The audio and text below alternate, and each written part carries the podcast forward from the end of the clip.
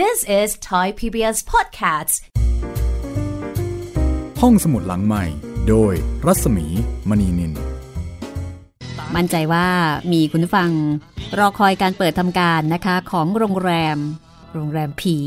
ผลงานการประพันธ์ของออัฏฐาจินดาค่ะ ความเดิมตอนที่แล้ว ผีหลวงนฤบาลออกจากร่างของปัทมาพร้อมคำอาฆาตแค้น ว่าจะเอาชีวิตของเธอให้ได้ จากนั้นเมื่อปริเมื่อปัทมานะคะ กลับมาแข็งแรงดีเหมือนเดิม เธอก็ตั้งใจที่จะออกเดินทาง ไปค้นหานำพระพุทธรูปเชียงแสนกลับคืนมาเพื่อที่จะเอามาปราบผีหลวงนฤบาลปัทมาปริญญาและวิสูตรออกเดินทางไปที่จังหวัดนครสวรรค์ ตามร่องรอยเบาะแสที่ได้รับนะคะ เพื่อทวงถามไม่ใช่ทวงถามสิเนาะไปตามหาพระพุทธรูปคืนไปขอซื้อคืน แต่เมื่อไปถึงกลับพบว่านายบุญชอบ ซึ่งเป็นเจ้าของพระพุทธรูปแล้วก็เป็นคนที่มีฐานะร่ำรวยมาก กลับขายพระพุทธรูปไปซะแล้ว ทั้งๆทที่เขาก็ไม่ได้เดือดร้อนเกี่ยวกับเรื่องเงินแต่ประการใดนะคะ ก็ถือว่าเป็นเรื่องที่แปลกมากมีอะไรบางอย่างมาโดนจิตโดนใจ ให้เขาขายพระพุทธรูปไปและคราวนี้ ขายไปไกลถึงเชียงรายค่ะ และเมื่อทั้งสามติดตามไปถึงเชียงรายยังไม่ทันจะถึง ก็ประสบอุบัติเหตุ หินกลิ้งลงมาข้างทางจากข้างทางแล้วก็ทำให้รถนี้ตกเขา โชคดีที่ไม่เป็นอะไรมาก แต่ถึงกระนั้นก็ต้องนอนป่ากันหนึ่งคืน ก่อนที่จะค่อยๆไต่ขึ้นมา แล้วก็โบกรถกลับมาที่โรงแรมบางละมุง เมื่อมาถึงก็พบว่าป้าชื่น พาสาวๆ ก็คือมยุรีกับมาริสา แวะมาหาปริญญาที่โรงแรม ซึ่งทำให้ปริญญาดีอกดีใจมาก และก็ต้อนรับทุกคนให้เข้าพักในโรงแรมอีกครั้งป้าชื่นนี่ก็เป็นกลุ่มเป้าหมายของหลวงนฤบาลเหมือนกันนะคะ แกก็หมั่นไส้อยู่จะฆ่าตั้งหลายครั้งแล้ว แต่ป้าชื่นก็ดวงแข็งไม่ตายสักที คราวนี้ หลวงนฤบาลจะทำได้สำเร็จหรือไม่ ติดตามได้เลยนะคะ โรงแรมผี ตอนที่ 23 ช่วงที่1ค่ะ คืนนี้ พระจันทร์ขึ้นแต่หัวค่ำเป็นคืนแรมสองค่ำปริญญา พามยุรี ลงไปเดินเล่นชายทะเล หลังจากรับประทานอาหารแล้วบรรยากาศก็ค่อนข้างจะชื่นมื่น ผ่อนคลาย สบายสบาย แสงจันทร์ เสียงคลื่น ลมที่โชยพัดมาอ่อนๆ ช่างเป็นบรรยากาศที่เป็นใจให้กับความรักของทั้งคู่เสียจริง ๆ ดิฉันอยากไปค้างในป่าด้วยจริง ๆ ค่ะ คงสนุกและก็ตื่นเต้นมากนะคะ สนุกนะ่ะเห็นจะไม่สนุกหรอกครับ แต่ตื่นเต้นจริง ๆ รถตกลงไปในเหว หัวร่างข้างแตกไปตามๆกัน สนุกยังไงไหว วิสูตรนะสิครับ ไม่งั้นขาผมแย่แล้ว เขาพยายามบีบนวดจนผมค่อยยังชั่ว พูดถึงคุณวิสูตรดูเขาเป็นคนเอาการเอางานดีนะคะ ดิฉันเห็นทำโน่นทำนี่ไม่หยุดมือเลยทีเดียว นิสัยดีมากครับ รักพวกรักพ้อง ซื่อตรง เสียแต่ว่า พูดจาขวานผ่าซากไปหน่อย คุณยังไม่ทราบนะ เขาขอแต่งงานกับน้องสาวผมในป่า แล้วก็บ่นเองว่าคงจะไม่มีสวดมนต์ไม่มีแขกมารดน้ำแล้วก็คงจะไม่มีใครให้ของขวัญ มายุรีได้ฟังก็หัวเราะขำเรอคะ ตายจริง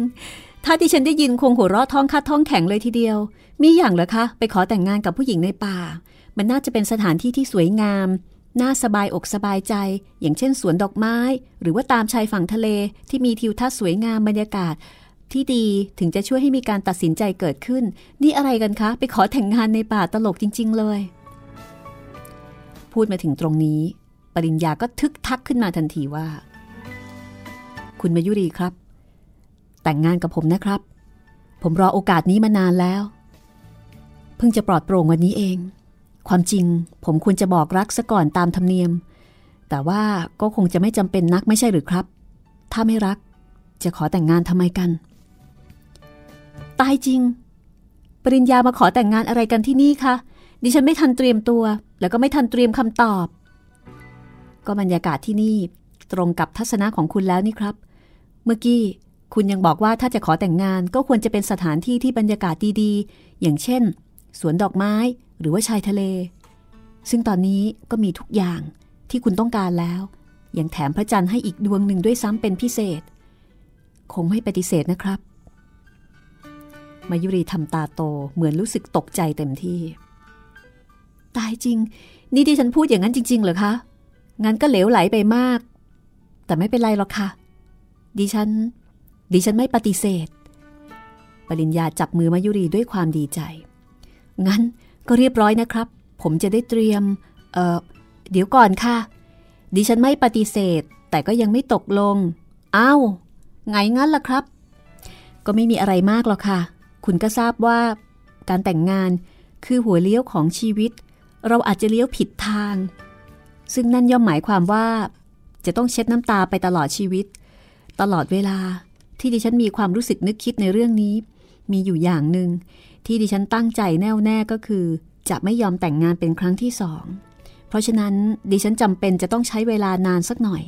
ไม่ใช่วันนี้ คืนนี้หรือว่าเดี๋ยวนี้ คุณมีหน้าที่อย่างเดียวเท่านั้นละค่ะ ปริญญา ก็คือคอย เป็นคำตอบที่ดีมากเลยทีเดียวนะคะ ไม่ปฏิเสธ แต่ก็ยังไม่ยอมรับ มายุรีกลับมาถึงห้องคืนนั้นประมาณสามทุ่มเศษค่ะ เธอนึกครึ้มอกครึ้มใจที่ปริญญาขอแต่งงาน จริง ๆ มายุรีก็นึกเอาไว้ตั้งนานแล้วล่ะค่ะว่าสักวันหนึ่ง เธออยากจะได้ยินปริญญาขอเธอแต่งงานเหมือนอย่างที่เกิดขึ้นในวันนี้นี่ล่ะ หญิงสาวก็ยิ้มกับตัวเองอย่างภาคภูมิใจ แต่ทันใดนั้นเอง ก็มีเสียงเสียงหนึ่ง เป็นเสียงที่เธอไม่เคยได้ยินมาก่อน อย่าเอะอาดนะมายุรี อย่าพูด อย่าร้อง ฟังอย่างเดียว แล้วก็ทำตามคำสั่ง มายุรีตกใจมาก แต่เธอไม่สามารถจะควบคุมตัวเองได้ ดีแล้ว ทีนี้ ตามข้ามา ตามมา เมื่อถึงระเบียงแล้ว ลงบันไดไป ลงไป มายุรีค่อยๆเดินลงบันไดไป ตามเสียงที่ออกคำสั่งอยู่ตลอดเวลา ราวกับว่า เธอเป็นทาสที่จะต้องปฏิบัติตามคำสั่งของผู้เป็นนาย เอาละถึงต้นมะม่วงใหญ่แล้ว ยืนแอบอยู่ที่นี่แหละอย่าโผล่ออกไป อย่าให้ใครเห็น เสียงนั้นหายไป มายุรียังคงยืนเงียบอยู่ในเงามืด เหมือนคนที่ไม่มีวิญญาณ ในขณะที่มาริสา ซึ่งก่อนหน้านั้นไปคลุกอยู่กับคุณป้าชื่นพอกลับมาที่ห้องของมายุรีอีกครั้งหนึ่ง ก็ไม่พบมายุรี ซึ่งจริง ๆ แล้วมายุรีก็ไม่น่าจะไปไหน เพราะว่าถ้ากลับมาจากเดินเล่นก็น่าจะอยู่ที่ห้อง มาริสาหยิบหนังสือออกมานั่งอ่านอยู่ที่เก้าอี้ ยังไม่ทันไร ก็มีเสียงใครคนหนึ่ง ร้องเรียกอยู่ที่ระเบียง ร้องเรียกให้เธอออกไป แน่นอนว่าเป็นเสียงเดียวกับที่ออกคำสั่งต่อมายุรี แล้วก็เหมือนกับมายุรี มาริสาอยากจะร้องขอความช่วยเหลือ แต่ก็ร้องไม่ออก เธอเดินล่องลอยเหมือนฝัน เหมือนละเมอ แต่ก็ไม่ได้ฝันแล้วก็ไม่ได้ละเมอ ตามข้ามา มาริสา ต่อไปนี้ เจ้าจะต้องฟังคำสั่งของข้า ข้าสั่งอย่างไร เองจะต้องทำอย่างนั้น ไป ลงบันไดนี่ไป ลงไป แล้วก็เดินไปที่ชายทะเล เจ้าบริญญามันอยู่ที่นั่น เดินไปหามัน พยายามให้มันกอด พยายามให้มันจูบทำทุกอย่างที่จะให้คนเห็นว่ามันรักเอง ไปสิ อย่าลืม เองต้องฟังคำสั่งข้า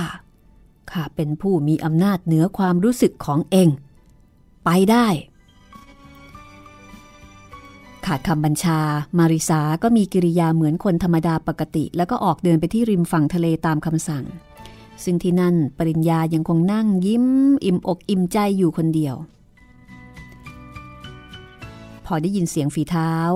ปริญญาก็หันมา อ๋อคุณมาริสายังไม่นอนหรือครับ ยังค่ะ เห็นเดือนหงายแจมอยากมาคุยด้วย คุณนึกว่าผู้หญิงมีหัวใจ เฉพาะมายุรีคนเดียวหรือคะดิฉันก็มีนะคะ ปริญญาตกใจ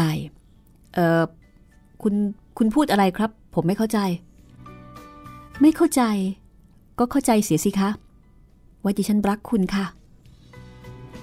ว่าแล้วมาริสาก็เอามือโอบคอปริญญาไว้แน่น ดิฉันรักคุณมานานแล้ว ขอให้หัวใจของดิฉัน ได้สมปรารถนาเธอนะคะ ว้าว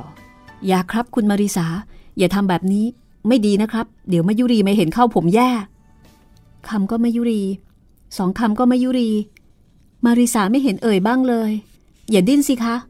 ขอให้ดิฉันกอดคุณอยู่อย่างนี้สักครู่เถอะค่ะ นะคะ ปริญญาก็พยายามที่จะดิ้นให้หลุดจากอ้อมกอดของมาริสา แต่ก็ดิ้นไม่หลุด ไม่รู้ว่ามาริสาไปเอาเรี่ยวเอาแรงมาจากไหน ในขณะที่กำลังดิ้นคลุกคลักคลุกคลักกันอยู่นั่นเองนะคะ มายุรี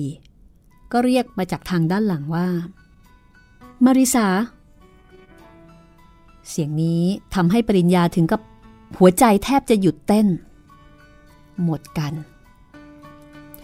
เมื่อหันไปก็เห็นมายุรียืนเท้าเซเอล มองดูปริญญาด้วยสายตาที่แสดงความโกรธ แล้วก็เยาะเย้ยระคนกันไป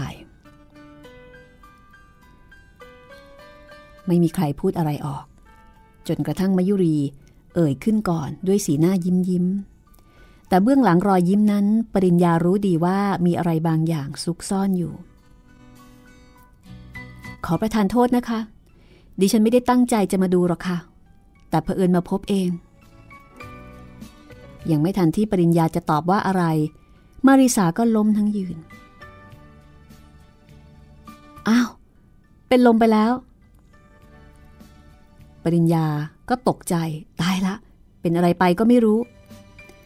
จะเป็นอะไร ก็โรคมารยาสาไถนะสิคะ อยู่ด้วยกันมาแต่เล็กแต่น้อย ไม่อยากรู้ว่ามาริสาก็มีนิสัยแบบนี้ หน้าไข่หน้าจะตาย คุณเข้าใจว่าอย่างไรมายุรี ไม่จำเป็นจะต้องเข้าใจอะไรทั้งนั้นค่ะ เห็นตำตาอยู่ทนโทษผู้หญิงกับผู้ชาย ยืนกอดกันกลมดิก อยู่ท่ามกลางแสงจันทร์แบบนี้ จะให้เข้าใจอะไรอีกหรือคะมาริสาขยับตัวแล้วก็ถอนหายใจยาว ปริญญาก้มลงดูด้วยความดีใจที่เห็นมาริสาได้สติแต่ก็ไม่กล้าที่จะพยุงเธอให้ลุกขึ้นยืน มาริสาฟื้นขึ้นมามองไปรอบๆ แล้วก็พูดงงๆว่า เอ๊ะ นี่ทำไมดิฉันลงมาอยู่ที่นี่ได้คะ เมื่อกี้นั่งอ่านหนังสืออยู่ในห้อง ดิฉันออกมาที่นี่ได้ยังไงคำพูดของมาริสาทำให้แมยุรีนึกถึงตัวเอง ว่าเธอเองก็อยู่ในห้อง แต่ไม่รู้เหมือนกันว่า ออกมาเห็นเหตุการณ์นี้ได้อย่างไร แต่ความโกรธ ก็ทำให้เธอมองข้ามความรู้สึกนี้ไปเสียง่าย ๆ หันมาตอบด้วยน้ำเสียงที่เต็มไปด้วยความประชดประชัน ฉันก็เหมือนกัน ไม่รู้ว่าออกมาเห็นเหตุการณ์ที่หน้าปัดสีนี้ได้อย่างไร หน้าปัดสี ดิฉันทำอะไรไม่ดีเหรอคะ อาจจะดีสำหรับเธอ แต่ว่าคงจะไม่ดีสำหรับคนที่เห็นกระมัง ดิฉันทำอะไรเลวซามต่ำช้านักเหรอคะ ดิฉัน ดิฉันออกมาที่นี่ได้ยังไงอะ่ะ อย่ามาทำไก่หน่อยเลยนะ มาริสา กินอยู่กับปากอยากอยู่กับท้อง ออกมายืนกอดอยู่กับผู้ชายแบบนี้ ยังจะมีหน้ามาถามอีก ว่าทำอะไรชั่วช้าเลวซามหรือเปล่า หน้าหัวรอดจริง ๆ มาริสาเข้าไปจับมือมายุรี โทพี่ไม่รู้ตัวจริง ๆ นะคะ ว่าได้ทำอะไรลงไป ดิฉันทำอย่างนั้นจริง ๆ เหรอคะคุณปริญญา จริงครับคุณ แต่ไม่ต้องวิตก ผมทราบดีว่าการกระทำของคุณเกิดจากอะไร จะเกิดจากอะไร ก็เกิดจากความต้องการ ความปรารถนา จะมีอะไรอีก เดี๋ยวครับคุณมยุรี อย่าเพิ่งเข้าใจผิดกันไป เท่าที่พูดกันมานี่ ผมชักจะเข้าใจอะไรบ้างแล้ว ไม่จำเป็นต้องอธิบายอะไรแล้วค่ะ ดิฉันทราบดี ดิฉันเห็น เพราะฉะนั้นเห็นจะพอกันที ดิฉันจะกลับไปนอน มายุรีไม่ยอมฟังเสียงของปริญญา ที่ขอร้องให้เธอฟังเขาหญิงสาวหันหลังแล้วก็เดินกลับมาที่โรงแรม พอมาถึงห้องก็ทิ้งตัวลงบนที่นอนแล้วก็ร้องไห้ เธอแค้นเคือง ที่เขาขอเธอแต่งงานเมื่อตอนหัวค่ำแต่แล้วก็ไปแสดงความรักกับผู้หญิงอีกคนหนึ่ง ในขณะที่มาริสา ตะลึง ในอากับกิริยาของพี่สาว หันมาทางปริญญา เห็นเขารู้สึกเฉยๆ ไม่เดือดร้อนเท่าไหร่นัก คล้ายกับว่าไม่มีอะไรเกิดขึ้น มาริสางงมาก ปริญญาบอกว่า ไม่ต้องวิตกหรอกครับ ผมทราบดีว่าอะไรเกิดขึ้น ถึงมยุรีก็เหมือนกันเขาก็ต้องมีความรู้สึกอย่างเดียวกับคุณถึงได้ลงมาที่นี่ได้ ซึ่งเขาจะต้องเข้าใจในภายหลัง แต่ว่า บอกผมหน่อยสิครับว่า ครั้งสุดท้ายที่คุณจะรู้สึกว่าลงมาอยู่ที่นี่ คุณอยู่ที่ไหน มาริสาก็บอกว่าครั้งสุดท้าย เธออยู่ในห้อง ตอนนั้น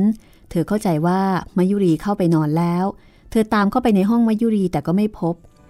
จากนั้นก็รู้สึกว่าหนักหนังตา มึนมึนเวียนเวียนเคว้งคว้างอย่างไรพี่กลดิฉันไม่เคยมีความรู้สึกเช่นนี้มาก่อนเลย พอรู้สึกตัวอีกที ก็มาอยู่ที่นี่เสียแล้วล่ะค่ะ ปริญญาหัวเราะเบาๆ คุณกลับไปนอนเถอะครับ ถ้ามายุรีเขาโกรธก็ไปนอนกับคุณป้า ผมจะชี้แจงให้เขาเข้าใจเอง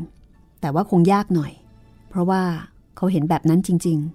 ๆ เห็นอะไรคะ ก็เห็นคุณกอดกับผมนะสิ มาริสาก้มหน้าด้วยความกระดากอาย ตายจริง ดิฉันไม่ทราบว่าทำไมถึงได้ทำเช่นนั้น ไม่ทราบจริง ๆ ค่ะ แต่ผมทราบ เอาละครับ ไม่เป็นไร ทุกสิ่งทุกอย่างผมจะแก้ไขเอง ขอให้คุณหลับให้สบาย วันรุ่งขึ้น ในขณะที่ป้าชื่นกำลังเตรียมตัวลงมารับประทานอาหาร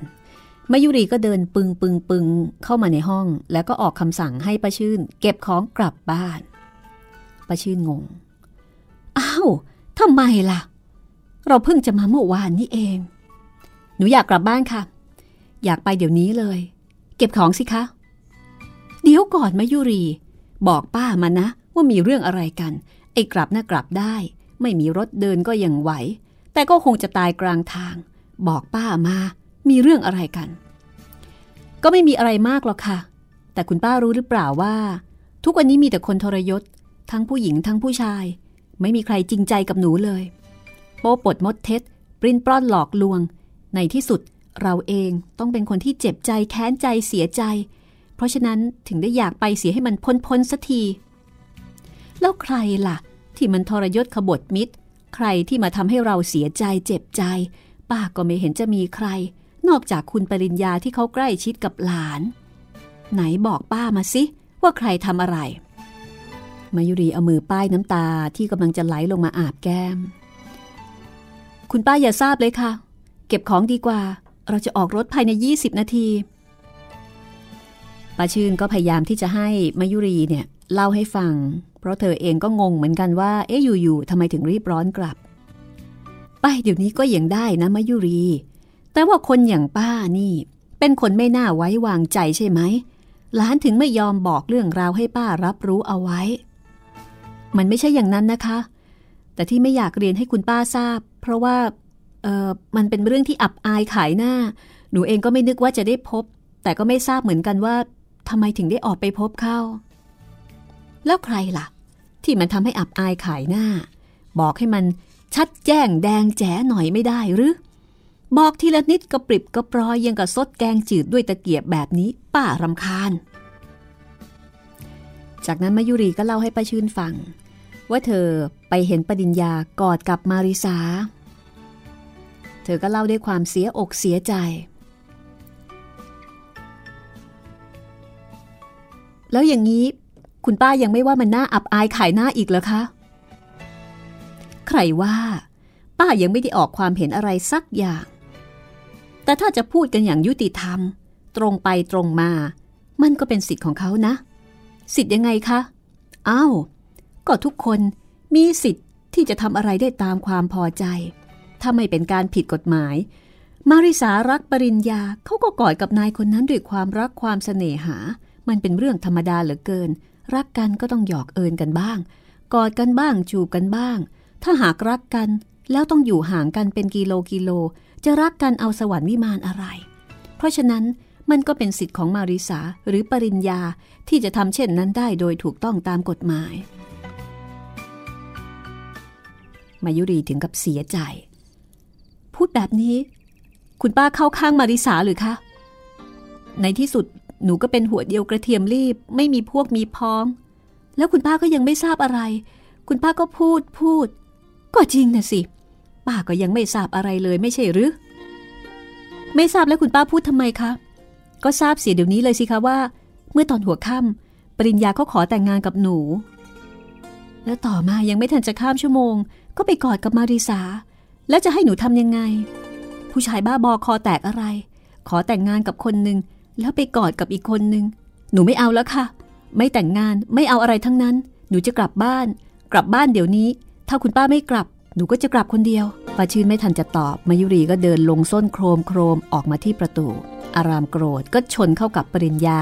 ซึ่งยืนแอบฟังอยู่นานแล้ว ปริญญาจะสามารถแก้ไขสถานการณ์นี้ได้อย่างไรนะคะ ดูเหมือนว่าปริญญาก็ไม่ค่อยจะแปลกใจแล้วลักว่าเรื่องนี้เกิดขึ้นได้อย่างไร คง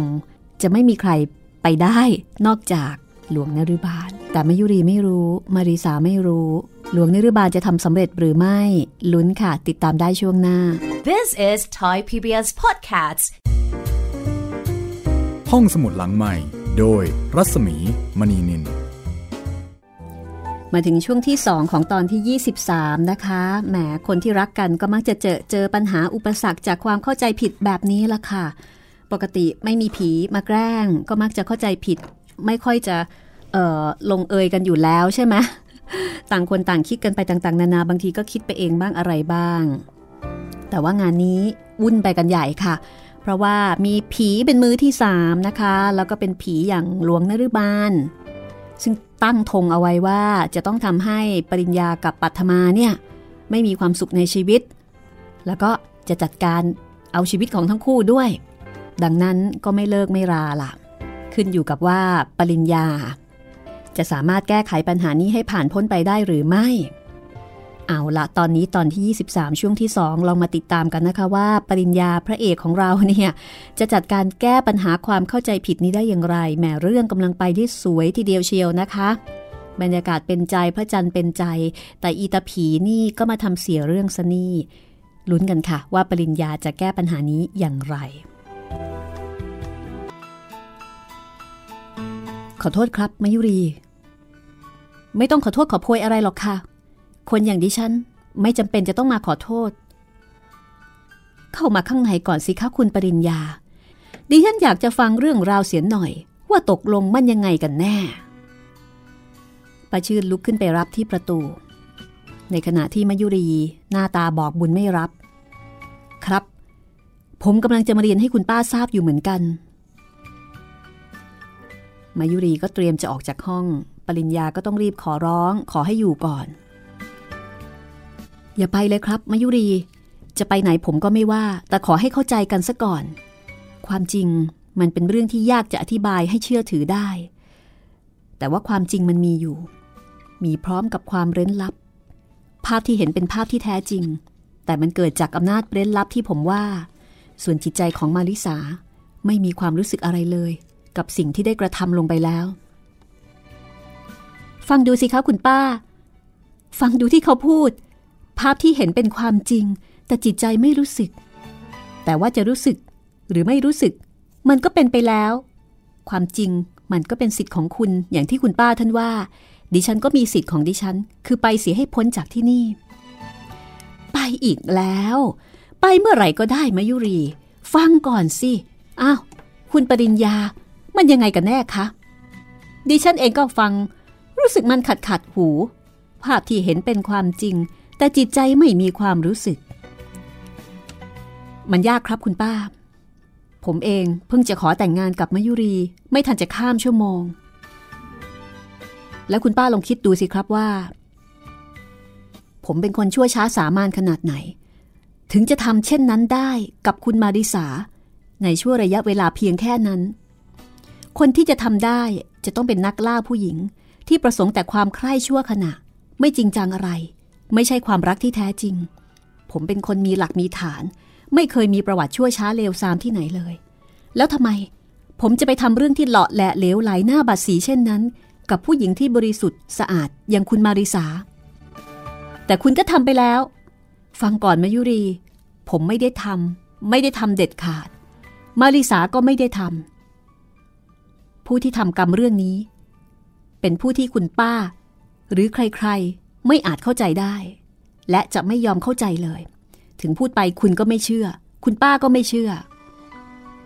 สมมุติว่าถ้าดิฉันเชื่อ คุณจะเล่าว่ายังไง ถ้าหากคุณป้าเชื่อ ผมก็จะเล่าว่า เรื่องราวทั้งหมดเกิดจากอำนาจของใครคนหนึ่งที่ต้องการจะสร้างความพินาศฉิบหาย ตลอดจนความตายให้กับผม เหมือนที่สร้างให้คุณพ่อและอาเปรื่องมาแล้ว ประชื่นมองหน้ามายุรี ก็เห็นว่าเธอมองอยู่ก่อนแล้ว ได้ยินคำนี้มายุรีถึงกับหยุดสะอื้น แล้วก็หันมาสนใจกับสิ่งที่ปริญญากำลังจะพูดต่อ ทั้งเรื่องของคุณพ่อและของอาเรื่อง คุณป้าก็ทราบดี ผมกับปัทมา จะต้องเป็นคนที่ได้รับเคราะห์กรรมนี้ต่อไป ทั้งๆทที่ผมไม่เคยรู้เรื่องราวอะไรด้วยเลยอำนาจเร้นลับ มันสามารถบังคับใครต่อใคร ให้ไปทำอะไรก็ได้ แม้แต่ให้ผมไปผูกคอตาย ก็และอำนาจเร้นลับที่ว่านั่น บังคับให้มาริสาลงไปกอดคุณอยู่ที่ริมทะเลนั่น คุณไม่รู้สึกชอบใจกับอำนาจนั้นบ้างหรือคะ ปริญญา คุณพูดแบบนี้ เอาปืนมายิงหัวผมซะดีกว่านะครับ เลือกเอาเลยครับว่าจะยิงที่ไหน ปริญญาควักปืนพกที่เขาพกไว้ วางลงบนโต๊ะ อย่าเล่นค่ะ ไม่เอา เจ้าปืนนี่มันเป็นอสรพิษร้าย มันกัดกระทั่งเจ้าของ โอ้อย่ากลัวไปหน่อยเลยค่ะคุณป้า หนูไม่ยิงเขาหรอก สงสารมาริสาจะต้องร้องไห้ตาเปียกตาแฉะ หนูจะกลับแล้วค่ะ กลับด้วยกันไหมคะ กลับสิมายุรี ป้าก็ต้องกลับกับหลานวันยังค่ำแต่สงสัยว่า มันคืออะไร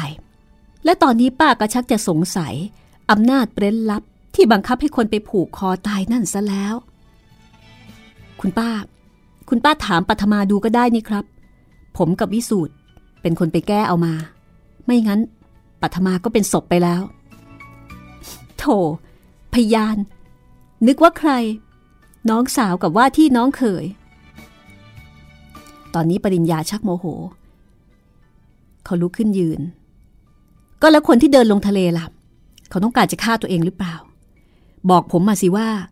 คนที่ว่ายน้ำไม่เป็น แล้วเดินลงทะเลไปจนมิดศีรษะเนี่ย เขารู้สึกตัวหรือเปล่า มายุรี ชะงัก เมื่อได้ยินข้อความนี้ เพราะว่าเธอเองก็เคยเจอเจอเหตุการณ์นั้นด้วยตัวเองเช่นกันงั้นบอกดิฉันหน่อยสิคะว่า คนที่มีอำนาจจิตสามารถบังคับอะไรต่อมีอะไรได้ เขาเป็นใคร มีความสำคัญอย่างไร แล้วมาเกี่ยวข้องกับเรื่องของเราทำไม ก็ได้ คนที่มีอำนาจเร้นลับนี้ คือคนที่ผูกพยาบาทตระกูลของเราทั้งตระกูล มันจะต้องทำให้ตาย ให้ได้รับความลำบากยากแค้น ให้ได้รับความทรมาน ฉิบหายวายวอด มีความสำคัญอยู่ว่า มันสามารถจะทำได้ทุกสิ่ง ที่มนุษย์เดินดินธรรมดาทำไม่ได้ มันเข้ามาเกี่ยวข้องกับเรื่องของเรา เพื่อจะให้เราแตกกัน เป็นการทำลายในด้านจิตใจไปก่อน มันต้องการความทุกข์ทรมานมากกว่าที่จะฆ่าให้ตายไปเร็วๆ คุณพ่อของผมถูกหาว่าฆ่าคน ในที่สุดก็เป็นบ้าตายอับเรื่องเดินออกไปให้ตำรวจยิง วันนั้นคุณกับคุณป้าก็อยู่ป้าชื่น พยักหน้างึกงัก หน่าฟังหน่าคิดมายุรี คิดไหมล่ะ ว่ามันจะเป็นไปได้ ทุกสิ่งทุกอย่าง ย่อมเป็นไปได้ทั้งนั้นแหละค่ะคุณป้า เพียงแต่ว่ามันจะจริงหรือไม่จริงเท่านั้น ผมสอบถามคุณมาริสาแล้ว แกบอกว่าแกอยู่ในห้อง รู้สึกวิววิวเหมือนจะเป็นลม หนักหลังตา จากนั้นแกก็ไม่รู้สึกอะไรอีก เอ๊ะ เหมือนดิฉัน ก่อนที่ดิฉันจะมีความรู้สึกอย่างนี้ คล้ายๆ กับมีคนเข้ามาในห้อง แต่ดิฉันไม่เห็น จากนั้นก็ลงมาอยู่ที่ต้นมะม่วง เอ มันก็แปลก เอองั้น อย่าอย่าเพิ่งกลับเลยค่ะคุณป้า วิกฤตการด้านมายุรี เริ่มคลี่คลาย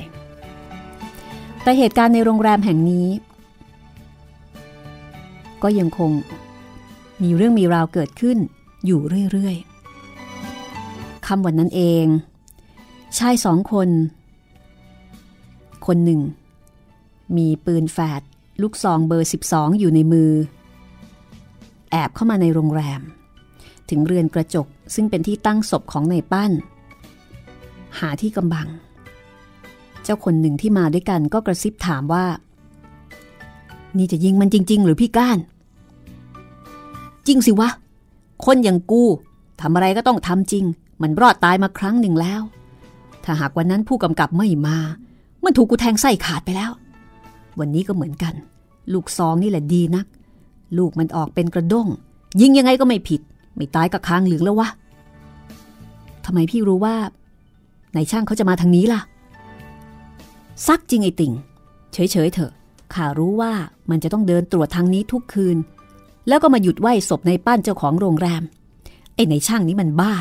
ผีสางมันก็ไม่กลัว เข้าไปไหว้ศพอยู่ได้เกือบชั่วโมงทุกวัน ไม่รู้ไปขอหวยหรือว่าไหวหาหอกอะไร มึงอย่าเอ็ดไป มันมาแล้วนอนเดี๋ยวพ่อจะยิงให้ดิ้นเชียว พี่คาดยิงแล้วจะวิ่งออกทางไหนล่ะ พี่อย่าลืมนะ คนงานมันมาก พอได้ยินเสียงปืน มันก็จะแห่มาดักหน้าดักหลัง เดี๋ยวก็ติดคุกกันหรอก ถุยไอ้ติงไหนมึงว่า มึงเป็นมือปืนรับจ้างฆ่าคนยังไงละวะ ไอ้มือปืนห่วยห่วยติดคุกอย่างมึง จะยิงหมาที่ไหนได้ ให้ตาย มึงจำไว้อย่างหนึ่ง อยิงแล้วก็วิ่งไปข้างหน้าเสมอข้างหน้าเรามันเป็นทะเล พอไปถึงชายทะเลก็เดินเลาะไปตามชายหาด มันมีรั้วรอบขอบชิดที่ไหนล่ะ ทีนี้ก็ลอยนวลไปได้สบาย แต่เองจะต้องระวังอย่างหนึ่ง มันมีเห่าไฟติดตัวอยู่ตลอดเวลา เห่าไฟที่ว่าก็คือปืนนั่นเอง เจ้าติ่งก็บอกว่าไม่ต้องห่วง ยิงให้ถูกกันละกัน พี่ แต่ว่าวันนี้ทำไมมันไม่นั่งไหวเหมือนที่พี่ว่าล่ะ มันยกมือไหวทีเดียว แล้วก็เดินออกนอกประตูหลังไปทางทะเลเลย เอาไงดี แสดงว่าตอนนี้วิสูตรมาแล้ว นั่นยิงหวานใหญ่เลย สมมุติว่าเรายิงจากที่นี่ กระสุนก็จะต้องผ่านกระจกก่อนที่จะถึงตัวมัน อาจจะไม่ถนัดนัก แต่ถ้ามันออกไปทางทะเลก็ดีสิวะ ไอ้ติง ตามข้ามา เข้าไปในเรือนกระจก อีทีนี้ไม่มีอะไรขวางละ สบายกู มาสิ อะไรนะพี่ เข้าไปในเรือนกระจกนั่นเหรอ เออสิวะ แต่ในนั้นมันมีศพนะ ฉันว่ามันจะดีหรือ แอบไปทางข้างๆ ไม่ดีกว่าหรือพี่ ไปทางข้างๆ มันเห็นไม่ถนัด ต้นไม้มันแยะงัวพูดอยู่ได้ เดี๋ยวมันก็ไปไหนซะหรอกอ้าวอ้าวก็ได้ ไปก็ไป เจ้าติ่งเป็นมือปืนรับจ้าง แต่ก็ไม่อยากจะเข้าไปในเรือนกระจก ซึ่งเป็นที่เก็บศพของนายปั้น แต่ว่าก็ขัดลูกพี่ไม่ได้ เจ้าติ่งก็ตามเข้าไป อย่างไม่สู้จะไว้ใจนะกลิ่นดอกซ่อนกลิ่น ชิวเข้าจมูกโลงลายทองตั้งเด่นอยู่ระหว่างเครื่องตั้งที่เต็มไปด้วยทูบเทียนและดอกไม้ เจ้าก้านไม่ได้สนใจต่อสิ่งเหล่านี้ มันมองออกไปทางชายทะเล แสงไฟที่ถนนทำให้มองเห็นวิสูตรได้ถนัด เขายืนมือไขว้หลังมองออกไปทางทะเลโดยที่ไม่ได้นึกเฉลียวใจเลยว่าตอนนี้มีคนจ้องจะทำร้าย เจ้าก้านกับเจ้าติ่งกำลังเตรียมประทับปืน เพื่อที่จะยิงวิสูตรให้จังหนับ ในขณะที่เจ้าก้านเล็งปากกระบอกปืน ตรงไปยังร่างของวิสูตรซึ่งอยู่ไม่ห่างเท่าไหร่ และกำลังจะลั่นกายอยู่แล้ว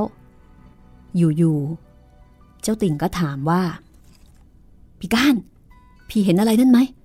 นู่นแน่เห็นสิวะ ไฟสว่างอย่างนั้นก็เห็นถนัด กูจะเล็งกลางสันหลังพอดีกำลังเล็ง มึงอย่าเรียกสิ เดี๋ยวก็พลาดหรอก พี่ก้าน พี่ก้านเห็นอะไรนุดไหม ฉันไม่ได้หมายถึงในช่าง ฉันหมายถึงฝาโลง ฝาโลง ฝาโลงทำไมวะ ฝาโลงมันเปิด มันเปิด มันเปิดแล้วพี่ไอติ่งพูดเท่านั้นก็วิ่งออกประตู ไอ้ก้านกำลังงง ไม่รู้ว่าทำไมลูกน้องถึงได้วิ่ง พอดีเหลียวไปเห็นฝาโลงของในปั้น ที่มันกำลังพาดปืนหมายเล็งยิงวิสูตรกำลังค่อยๆ แง้มออกมาทีละน้อย ทีละน้อย ไอไอ้การถึงกับตกตะลึงตาค้าง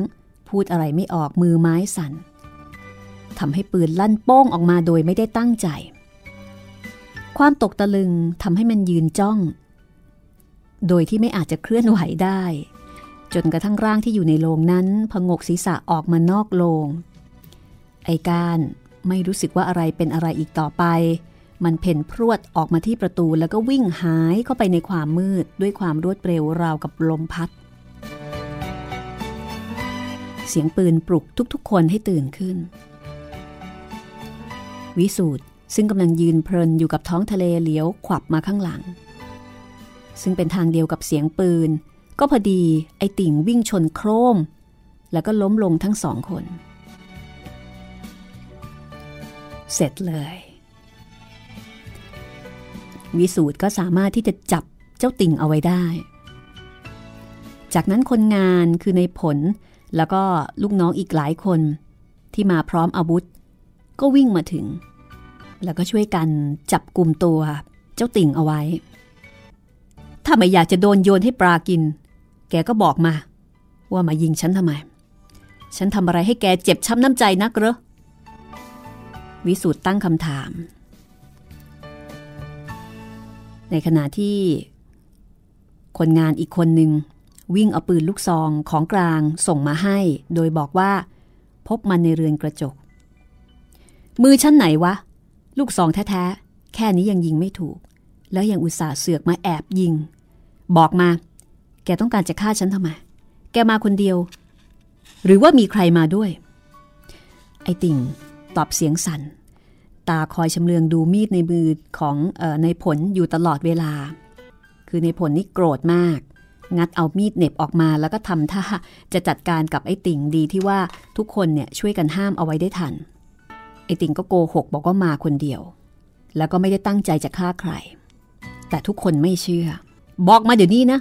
ถ้าเอ็งไม่บอกเสียเวลาขยียบจริง ๆด้วย ในผลขยับมีดเข้ามาใกล้ เป็นความสัตย์ครับ ยังไม่ทันยิง ปืนมันลั่นออกมา เจ้าประคุณลูกเข็ดแล้วไม่เอาอีกแล้ว ไอโกหก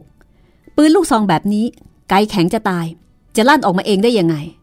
ไอนี่ไม่ยอมพูดความจริง ในผลจัดการหน่อย ในผลขยับจะเข้าไปหาไอติ่ง มันถอยหนีไปปะทะในมัด จากนั้นก็มีเสียงดังป้าบ โดนในมัดเตะมาอีกทีหนึ่ง ปากแข็ง อย่างนี้จะต้องเอาฟันออกมาสักเสียสองสามสี่ละมั้ง ในที่สุดค่ะ ไอติ่งก็ยกมือไหว้เจ้าประคุณ อย่าทำผมเลยครับ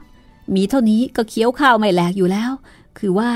ความจริงเขาจ้างผมมาครับ ผมก็รับมาอย่างนั้นเอง ตั้งใจเพียงจะหลอกเอาเงิน ไม่ได้ตั้งใจจะมายิงในช่างจริง ๆ หรอกครับ เดี๋ยวทำไมแกถึงรู้ ว่าฉันเป็นนายช่างเออผมผมได้ยินเขาเรียกกันครับ ได้ยินใครเรียก คราวนี้ไอติ่งถึงกับ ยกมือไหว้อีกครั้งหนึ่งเออเอาละครับ ไหนๆก็ไหนๆผมจะเล่าให้ฟัง แล้วก็อย่าเอาฟันผมออกมานะครับ คือว่าในก้านครับ ในก้านเขาจ้างผมมาอ๋อไอ้ก้าน เห็นจะจริง แล้วยังไงว่าไป ก็ไม่ยังไงหรอกครับ เขาจ้างผมมาเป็นเพื่อนเท่านั้นแหละ ตัวเขาเองเป็นคนลงมือ ทีแรกก็มาแอบอยู่ใต้ต้นไม้ พอในช่างออกจากเรือนที่ไหวศพ มาอยู่ตรงนี้ เขาก็เข้าไปที่เรือนไว้ศพนั่น เอาปืนพาดหลังลง เล็งยิงในช่างครับ แล้วมือชั้นไหนวะ ปืนลูกซองยิงพลาด แค่นี้ก็ยังยิงไม่ถูก วิสูตรหัวเราะเยาะ ก็มันยังไม่ทันจะได้ยิงนะสิครับ ถ้ายิงในช่าง ในช่างก็คงคงไม่ได้มาซ้อมผมแบบนี้แล้ว แล้วทำไมถึงยังไม่ทันได้ยิงวะ จะยิงได้ยังไงล่ะครับในช่าง พูดแล้วขนลุก ฝาโลง ที่มันเอาปืนไปพาดนั่นแหละครับ มันค่อยๆเปิดออกมา ผมเห็นก่อนไอ้การยังไม่เห็น แล้วเจ้าติ่งก็เล่าเหตุการณ์ที่เกิดขึ้นให้ทุกคนฟัง พร้อมกับขอร้อง ขอร้องให้ปล่อยมันไป และในที่สุด วิสูตรก็บอกว่า ปล่อยมันไปเถอะไอติ่งก้มลงกราบ กราบแล้วกราบอีก เมื่อรู้ว่าวิสูตรจะปล่อยเขาให้เป็นอิสระ เดี๋ยวก่อน เองชื่ออะไร ติงครับ ชื่อติง ขาดคำวิสูตรก็เตะป้าบเขาให้สองที นี่แนะติง ไปแล้วก็อย่ากลับมาให้ข้าเห็นหน้าอีกละ่ะ วันรุ่งขึ้น ปริญญาพบผู้กำกับชิงชัยขับรถเข้ามาในโรงแรมแต่เช้า แสดงว่าคงจะมีเรื่องสำคัญ หรือไม่ก็อาจจะเป็นเรื่องที่เกิดขึ้นกับวิสูตรแต่ผู้กำกับไม่ได้พูดถึงเรื่องนั้นเลย สวัสดีครับ วันนี้ว่าง อยากจะมาขอนอนที่ห้องคุณพ่อของคุณให้สบายสักคืนสองคืน ขัดข้องไหมครับ ผู้กำกับชิงชัยเอ่ยปาก ในสิ่งที่ปริญญาถึงก็แปลกใจ ว่าเกิดอะไรขึ้น จะมาค้างห้องหมายเลขหนึ่งค่ะ ห้องที่เกิดเรื่องมาครั้งแล้วครั้งเล่าอขออภัยมาค้างที่ห้อง ของในปั้นนะคะ ซึ่งห้องของในปั้นเองก็เป็นห้องที่เกิดเรื่องเหมือนกัน เรื่องราวจะเป็นอย่างไรต่อไป ติดตามด้วยความระทึกใจ ตอนหน้าตอนที่ 24 โรงแรมผี This is Thai PBS Podcasts. ห้องสมุดหลังใหม่ โดยรัศมีมณีนิน